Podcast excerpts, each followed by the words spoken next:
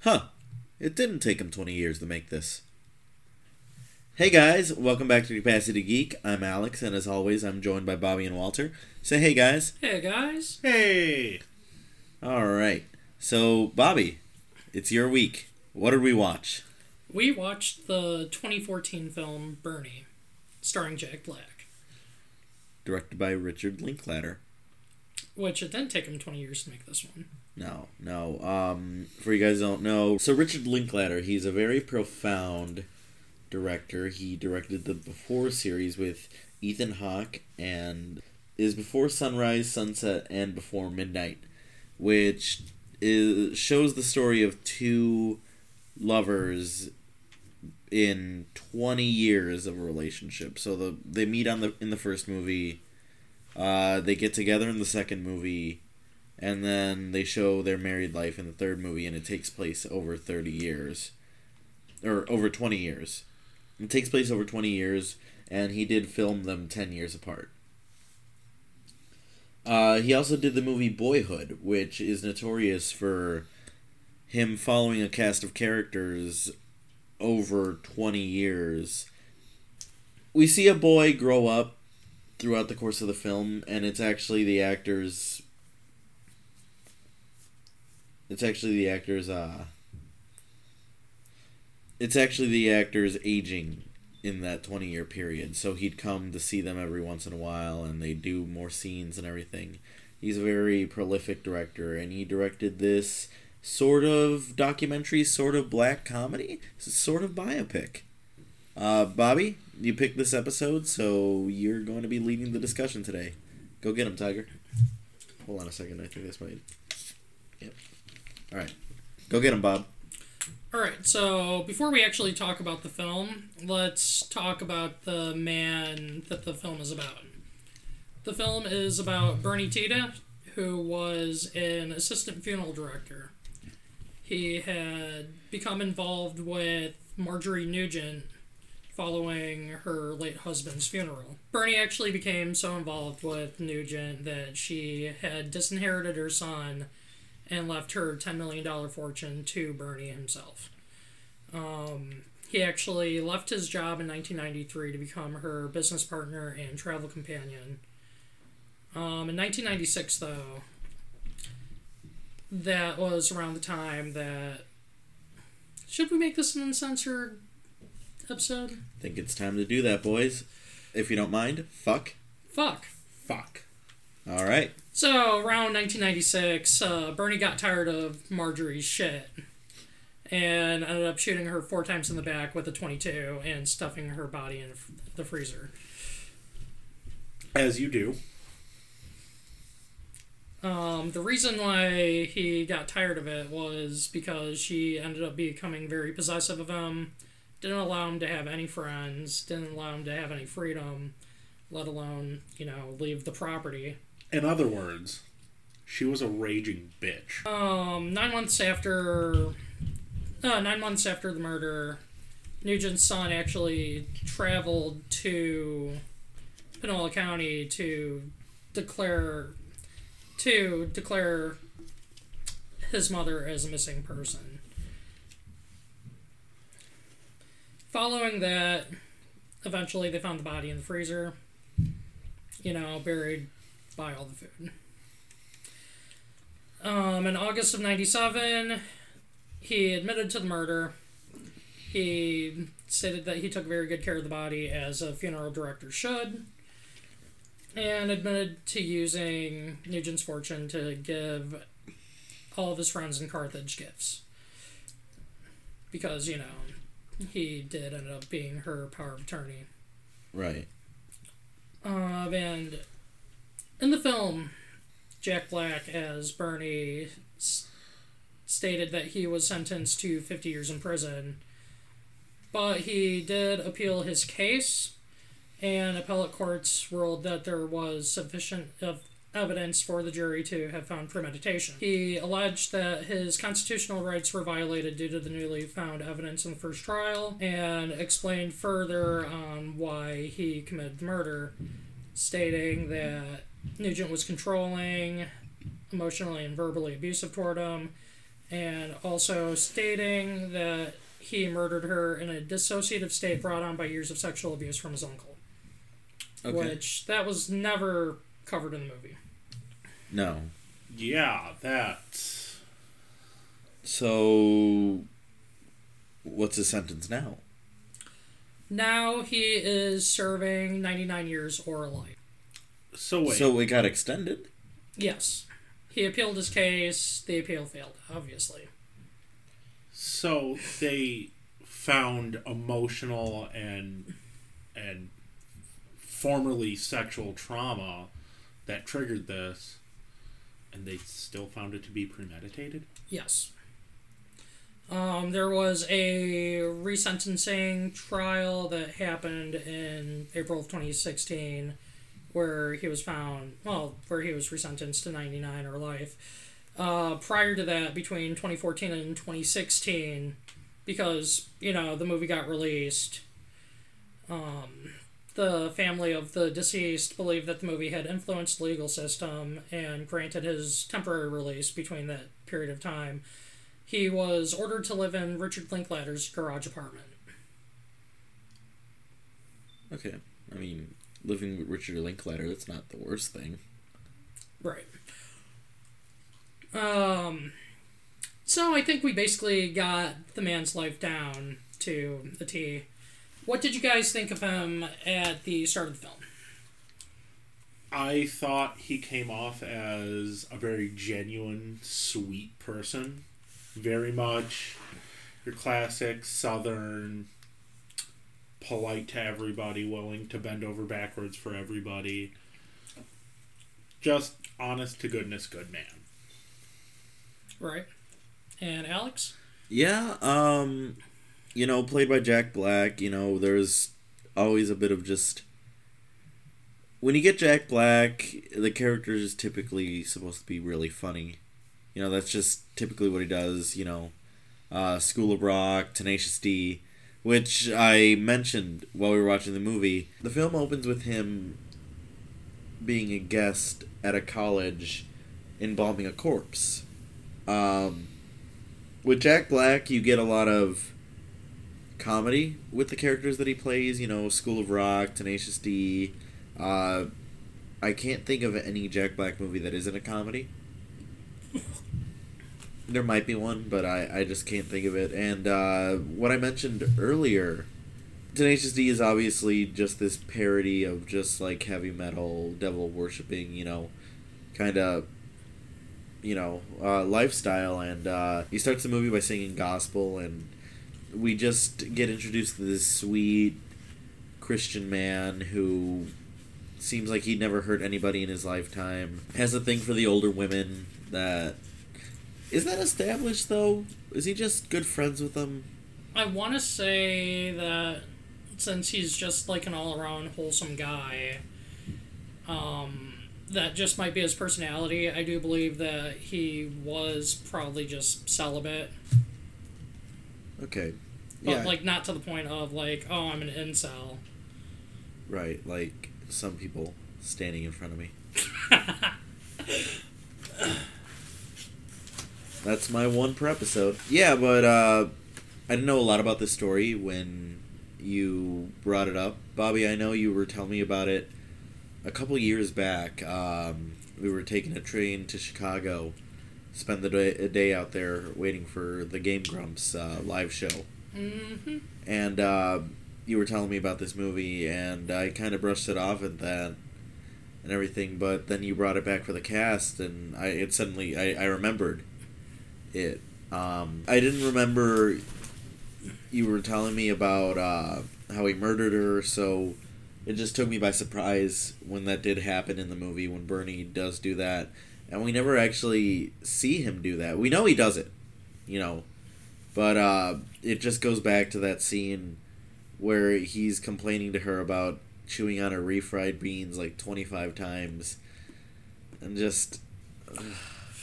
Yeah no shoot the bitch honestly and honestly uh, the character of uh, marjorie nugent that's her name right that was her name Yes.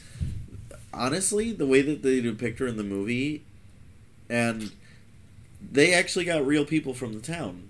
That's what you were telling me. So this is part documentary, part dramatization, part black comedy, and part biopic. Right. So, but they actually got people in the town, like you were telling me, and uh, there is a just a humorous part in the movie where they're all just saying how they would kill her or how they how would how they would have hidden the body or just all that. None of them have anything bad to say about Bernie. Yeah, everybody in this town loves him besides uh, Matthew McConaughey. You said you told me uh, that his mother was one of the people that they talked to in the movie. Why is that? Because she was actually a resident of Carthage. I believe she still lives in Carthage. Oh, and I know that uh, I think um, it was just announced he's actually he's actually a professor now. He's teaching a film class in the University of Texas in Austin, I believe. All right, all right, all right. Yeah, no, I mean that you know that's great. Uh, I, you were a film major. Imagine if you just went to a film class, you picked one up, didn't like. Oh didn't no, really no, Walter. I would pick the fucking class with Matthew McConaughey. there, there wouldn't be walking in day one and seeing um. Uh, there'd be no walking in in day one and seeing Matthew McConaughey, the Man in Black. No. Yeah, that's a little Dark Tower reference, but you wouldn't know because that movie wasn't a fucking Dark Tower movie. Wait, is his name Man in Black in that? I think so. Yeah, it is. It is. Um, but yeah, no. Uh, Matthew McConaughey, you know, uh, Richard Linklater got him his start with Dazed and Confused. You know, that was his first big film, and that was Richard Linklater uh, made that film. So they go way back. But it was great to see him, and great that they got his mother involved in there, and uh, you know, uh, a lot of biopics don't actually involve the people they're centered around. Typically, like Walk the Line, the Johnny Cash biopic. I'm not sure what involvement he had in there. Uh, Bohemian Rhapsody had the remaining members of Queen as the producers. Uh, Rocket Man had Elton John as a producer there, telling his life story. Obviously, that one probably has the best example of the involvement of the actual person. But uh, as we see in the credits, uh, we see the actual Bernie talking to Jack Black in uh, one of the scenes in the credits. And like you said, he was living with Richard Linklater at the time. That was far after the movie had released. Really? Yes, because didn't we establish that Bernie was released in 2011? I think I zoned out a little bit. Yeah, so Bernie was actually released in 2011. Uh huh. During the resentencing, though, due to the reception that the movie had actually gotten, Yeah. uh, during that resentencing period, uh, 2014 to 2016, Uh huh. Bernie was ordered to live in Richard Linklater's garage apartment. Right. Which, I mean, it's honestly kind of a sweet deal, not gonna lie. It is. Yeah. No. Yeah. Uh. Sorry about that. I spaced, but um. Uh, You're the one who said it! you corrected me. That no, I, I yeah, no, no, no. When you were saying um, no, you were saying that uh, something about his garage apartment, and I was like, oh shit, I probably should ask him later what he said because I was I was blanking out because I think I was working on levels or whatever. But um, uh, okay, yeah. So, but his fam, uh, the family of Nugent wanted him to go back to prison, Yes. which I mean, if they're anything like they're depicted in the movie, why? Not a lot of people cared about Marjorie Nugent. She was admittedly I think overall, it still just boils down to the money. yeah. Like they, I know. Um, when I was doing my research, uh, Rod Nugent, who we didn't see in the film, he wanted literally no involvement. Didn't want his name spread around. Was that the That son? was the son. Okay. Marjorie. Yeah, we saw him a little bit at the wake, I believe. Right. But uh he claims that Bernie had estranged Marjorie from the rest of her friends and family himself. But I think like just in her old age overall, her mental state, I'm pretty sure she did it to herself. Right. Yeah. I whether feel. she wanted to or not. Right. Yeah. Um, I feel like there's yeah there's a scene in this film where Bernie's trying to drive away from her, and she closes the garage on him, or not the garage. She closes the gate on him, and he knows that he's stuck there. And everything. So it might have been a little bit of both. Right. I mean, I used to hang out with an old lady. Um, you know, she's in her 50s. She lives in Texas now, ironically. And, uh, you know, I shot her four times in the back.